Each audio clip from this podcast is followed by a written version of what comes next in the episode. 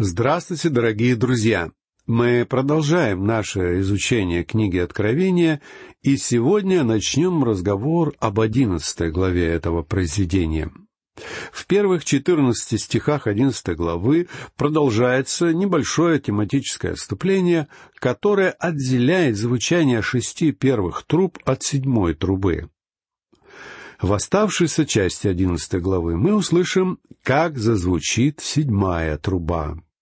Из этой главы мы узнаем, что от времени язычников остаются сорок два месяца, а также о том, что появятся два свидетеля, которые будут пророчествовать в течение этих сорока двух месяцев. Эти свидетели станут светильниками, которые принесут свет миру в этот очень трудный период. Прочтем первый и второй стихи. «И дана мне трость, подобная жезлу, и сказано, «Встань и измерь храм Божий, и жертвенник, и поклоняющихся в нем. А внешний двор храма исключи, и не измеряй его, ибо он дан язычникам, а они будут попирать святый город сорок два месяца». Здесь, перед нами, предстает период времени, когда Иерусалим будет попираем язычниками, доколе не окончатся времена язычников, о чем говорит нам Евангелие от Луки в двадцать четвертом стихе двадцать первой главы. Очень многие люди думали, что когда Израиль захватил Иерусалим, это явилось завершением времени язычников. Друзья мои, Иерусалим по-прежнему попирается язычниками. Все, что вам нужно сделать, это пройтись по улицам старого города, и если вам на глаза попадется хотя бы один еврей, считайте, что вам повезло. Сам я, будучи в Иерусалиме, не встретил ни одного. В этом городе можно встретить представителей всех народов, населяющих землю, представителей всех существующих религиозных организаций, они встречаются там на каждом шагу, и по всему старому городу разбросаны возведенные им религиозные святыни. Так что Иерусалим по-прежнему попирается ногами язычников. Но с наступлением периода Великой Скорби, а точнее сказать, с наступлением последней половины этого периода, времени язычников будет отведено только сорок два месяца. Сорок два месяца, или по-другому три с половиной года, это период, являющийся второй половиной великой скорби. То же самое повторяется в пятом стихе тринадцатой главы книги Откровения о времени власти Антихриста. «И даны были ему уста, говорящие гордо и богохульно, и дана ему власть действовать сорок два месяца. Итак, данный период станет последним временем правления Антихриста на этой земле. Этот период будет вновь фигурировать в 12 главе, в 14 стихе книги Откровения. «И даны были жене два крыла большого орла, чтобы она летела в пустыню, в свое место от лица змея, и там питалась в продолжении времени, времен и полвремени». Слова «время», «времена» и «полвремени» обозначают три с половиной года пророк Даниил использовал в отношении данного периода ту же самую единицу измерения. В книге его пророчеств в двадцать пятом стихе седьмой главы мы читаем «И против Всевышнего будет произносить слова и угнетать святых Всевышнего, даже возмечтает отменить у них праздничные времена и закон, и они преданы будут в руку его до времени и времен и полувремени. В этом случае время, времена и полвремени обозначают три с половиной года. Также пророк Даниил пишет далее в одиннадцатом стихе двенадцатой главы, что со времени прекращения ежедневной жертвы и поставления мерзости запустения пройдет 1290 дней. 1290 дней — это все те же три с половиной года. И, наконец, в книге Даниила, в двадцать седьмом стихе девятой главы, мы встречаем еще одно упоминание этого периода, которое гласит, что «утвердить завет для многих одна седьмина, а в половине седьмины прекратится жертва и приношение, и на крыле святилища будет мерзость запустения, и окончательная предопределенная гибель постигнет опустошителя. Здесь также период Великой Скорби разделен на две равных части. Эта седьмина Даниила обозначает семь лет, и этот семилетний период является семидесятой седьминой Даниила или же периодом Великой Скорби, в течение которого появляются две особенных личности. Прочтем третий стих. «И дам двум свидетелям моим, и они будут пророчествовать тысячу двести шестьдесят дней, будучи обличены во вретище». Богословы предлагают целый ряд различных мнений относительно личности этих двух свидетелей. Однако Библия не дает нам совершенно никаких указаний на то, кем они будут являться. Если бы личности этих двух свидетелей были существенны для понимания книги Откровения, я думаю, что мы получили бы какие-то указания на то, кем они являются. Однако эти сведения нам не сообщаются. Тем не менее, именно на таких подробностях, как правило, сосредоточено внимание многочисленных авторов, которые готовы написать все, что угодно, лишь бы это помогло им продавать свои книги. Они могут сообщить вам даже содержание послания семи громов из предыдущей главы книги Откровения хотя апостолу Иоанну было ясно велено не писать об этом. Подобным же образом такие авторы могут без труда назвать вам имена этих двух свидетелей. Те, кто придерживается исторического взгляда на книгу Откровения, предлагают на роли этих двух свидетелей различных видных людей, живших в разные исторические периоды — Некоторые считают, что этими двумя свидетелями являются Ветхий и Новый Завет. По сути дела, руководствуясь данной точкой зрения, можно предположить совершенно любые объяснения и толкования этим двум персонажам. Среди сторонников футуристического взгляда, к которым я отношу и себя, существует гораздо меньше разногласий относительно личности этих свидетелей. Так, например, некоторые богословы считают, что этими свидетелями являются Енох и Илия. При этом они ссылаются на апокрифическое произведение, которое носит название «Евангелие Никодима». Другое, распространенное мнение гласит, что этими двумя свидетелями являются Моисей и Илия. Мне представляется весьма маловероятным, чтобы Енох мог явиться одним из свидетелей, поскольку Енох был язычником. Тот самый факт, что ему не пришлось встретить естественную смерть, вовсе не делает его подходящим кандидатом для служения второго свидетеля. К тому времени, когда наступит великая скорбь, церковь уже будет взята к Господу а потому многие святые попадут на небеса, минуя смерть. Еще одна часть исследователей просто отказывается от попыток назвать имена этих свидетелей.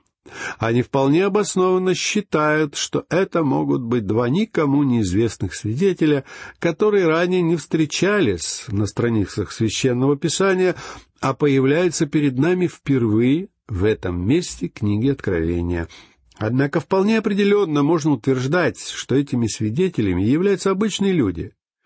Это следует из того, каким языком описываются для нас эти двое. Кроме того, число два — это, согласно ветхозаветному закону, требуемое число свидетелей. По словам двух свидетелей или трех свидетелей должен умереть осуждаемый на смерть не должно предавать смерти по словам одного свидетеля, читаем мы в шестом стихе семнадцатой главы книги Второзакония. То же самое сказал Господь Иисус в отношении свидетельства в церкви, как мы можем прочесть в шестнадцатом стихе восемнадцатой главы Евангелия от Матфея. Если же не послушает, возьми с собой еще одного или двух, дабы устами двух или трех свидетелей подтвердилось всякое слово. Писание всегда требует наличия двух свидетелей, чтобы подтвердить справедливость того, что должно быть услышано. По этой причине мы можем определенно сказать, что этими свидетелями являются люди, и что их будет именно двое. В этих двух вещах мы можем быть совершенно уверены. Мне кажется, что можно с достаточно большой уверенностью сказать, что одним из этих свидетелей станет Илия, поскольку его возвращение предсказывает еще Ветхий Завет — Пророк Малахия пишет в пятом стихе четвертой главы, «Вот я пошлю к вам Илию, пророка, пред наступлением Дня Господня, великого и страшного». Это же предсказание фигурирует и в Евангелии от Матфея. Иисус сказал им в ответ, «Правда, Илия должен прийти прежде и устроить все». Это пишет Матфей в одиннадцатом стихе семнадцатой главы. Исходя из всего этого, лично у меня создается впечатление, что мы можем заявить с определенной долей уверенности, что одним из свидетелей будет именно Илия. Присутствие Илии на горе Преображения также свидетельствует в пользу этой точки зрения. Хотя в этом случае нам пришлось бы утверждать, что вторым свидетелем должен являться Моисей — а эту гипотезу подтвердить было бы значительно сложнее. И на самом деле гора преображения является не единственным сходством. Я представил вам несколько точек зрения, которые существуют в отношении личности этих двух свидетелей. Кроме того, я хотел бы высказать свое собственное предположение, на абсолютной справедливости которого я не стану настаивать. И уж тем более я не стал бы вступать с кем-то в затяжные споры на этот счет. Мое предположение состоит в том, что вторым свидетелем является Иоанн Креститель. Он был предтечей Христа при его первом пришествии. Иоанн во многом походил на Илью по форме и по сути своего послания. И я уверен, что эти двое очень быстро нашли бы общий язык. Они оба знали, каково это — выступать против сил тьмы и в одиночестве стоять за Бога вопреки всем возможным обстоятельствам. В прошлом они оба прошли весьма хорошую школу. И он, креститель, был бы свидетелем из Нового Завета, в то время как Илия был бы свидетелем Ветхого Завета. Но это лишь мое личное мнение — а в целом, с определенной долей уверенности, я готов говорить лишь о том, что одним из свидетелей является Илия. Касательно личности второго свидетеля мы можем лишь гадать, и ваши догадки будут ничуть не лучше моих. Эти свидетели будут пророчествовать 1260 дней. Самым важным в случае этих двух свидетелей являются не их личности — но время их появления. Можно задаться вопросом, когда именно они появятся. В течение первой или второй половины Великой Скорби. На мой взгляд, первая половина Великой Скорби более соответствует тексту, потому что эти двое будут свидетельствовать до появления зверя, после чего их постигнет мученическая смерть. Прочтем четвертый и пятый стихи. Это суть две маслины и два светильника, стоящие пред Богом земли. И если кто захочет их обидеть, то огонь выйдет из уст их и пожрет врагов их. Если кто захочет их обидеть, тому надлежит быть убиту. Итак, эти два свидетеля становятся источником света перед лицом сил тьмы. Эти люди исполнены Святым Духом и наделены чудодейственной силой, так что могут даже призывать огонь с небес. Здесь вновь весь образный язык говорит в пользу пророка Илии. Точно так же и Иоанн Креститель возвещал пришествие того, кто будет крестить с помощью огня.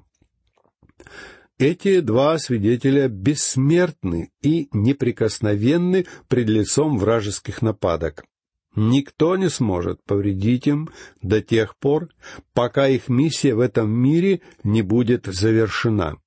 Друзья мои, мы должны с ободрением воспринимать весть о том, что все Божьи люди неуязвимы до тех пор, пока Бог не осуществит через них все свои цели.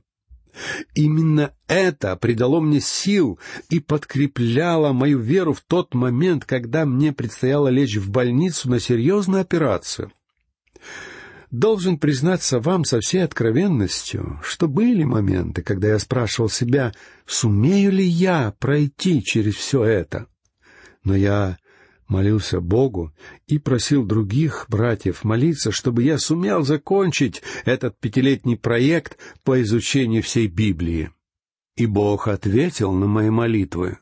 Поэтому для меня сегодня является поистине удивительным утешением осознание того, что все Божьи люди неуязвимы до тех пор, пока Бог не закончит через них свою работу. А когда Он закончит свою работу с вами, Он заберет вас к себе из этого мира. Далее мы читаем в шестом стихе, что эти два свидетеля наделены поистине безграничной властью.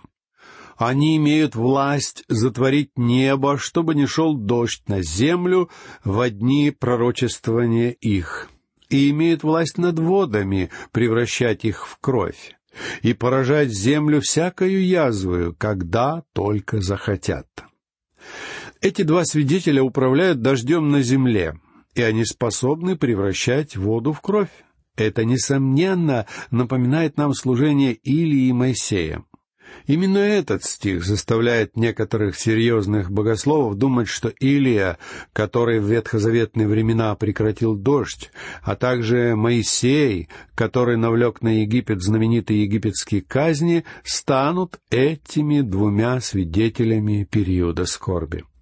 Эта версия имеет под собой определенные основания — Однако я уже сказал, что все, что мы можем говорить об этих двух свидетелях, представляет собой лишь догадки. Далее прочтем стихи с седьмого по девятый, где рассказывается, как эти два свидетеля заканчивают свое служение. И когда кончат они свидетельство свое, зверь, выходящий из бездны, сразится с ними и победит их, и убьет их и трупы их оставит на улице великого города, который духовно называется Содом, и Египет, где и Господь наш распят. И многие из народов, и колен, и языков, и племен будут смотреть на трупы их три дня с половиной, и не позволят положить трупы их во гробы. И живущие на земле будут радоваться всему и веселиться, и пошлют дары друг другу, потому что два пророка сии мучили живущих на земле. Посреди седмицы Антихрист, также именуемый зверем и человеком греха, придет к власти и возродит к жизни Первую Римскую империю. После этого, когда весь мир окажется под его управлением, он, не колеблясь, обрушится на этих двух свидетелей, дабы уничтожить их. И в тот момент это ему будет позволено. Это будет временная победа тьмы над светом, зла над праведностью, преисподней над небесами и сатаны над Богом, потому что в этот период Бог предоставит сатане полную свободу. А этим двоим свидетелям Бога будет отказано даже в подобающем погребении — это демонстрирует жестокость и холодное варварство последних дней, которые будут лишь прикрыты тонким покрывалом культуры и цивилизации. Даже Пилат дал разрешение близким Господа взять его после распятия и с подобающим уважением предать земле. Но эти двое свидетелей будут лишены даже этого. Этот мир будет удивлен, услышав об их смерти, а некоторые воспримут эту весть скептически. Очевидно, что на будущей Земле будут существовать высокоразвитые технологии передачи информации, подобные современному телевидению. Благодаря этим достижениям техники, картина смерти этих свидетелей будет транслироваться по всему миру, так что три с половиной дня люди повсюду будут смотреть на их останки. Кроме того, вполне возможно, что эти свидетели предсказывали свое возвращение к жизни.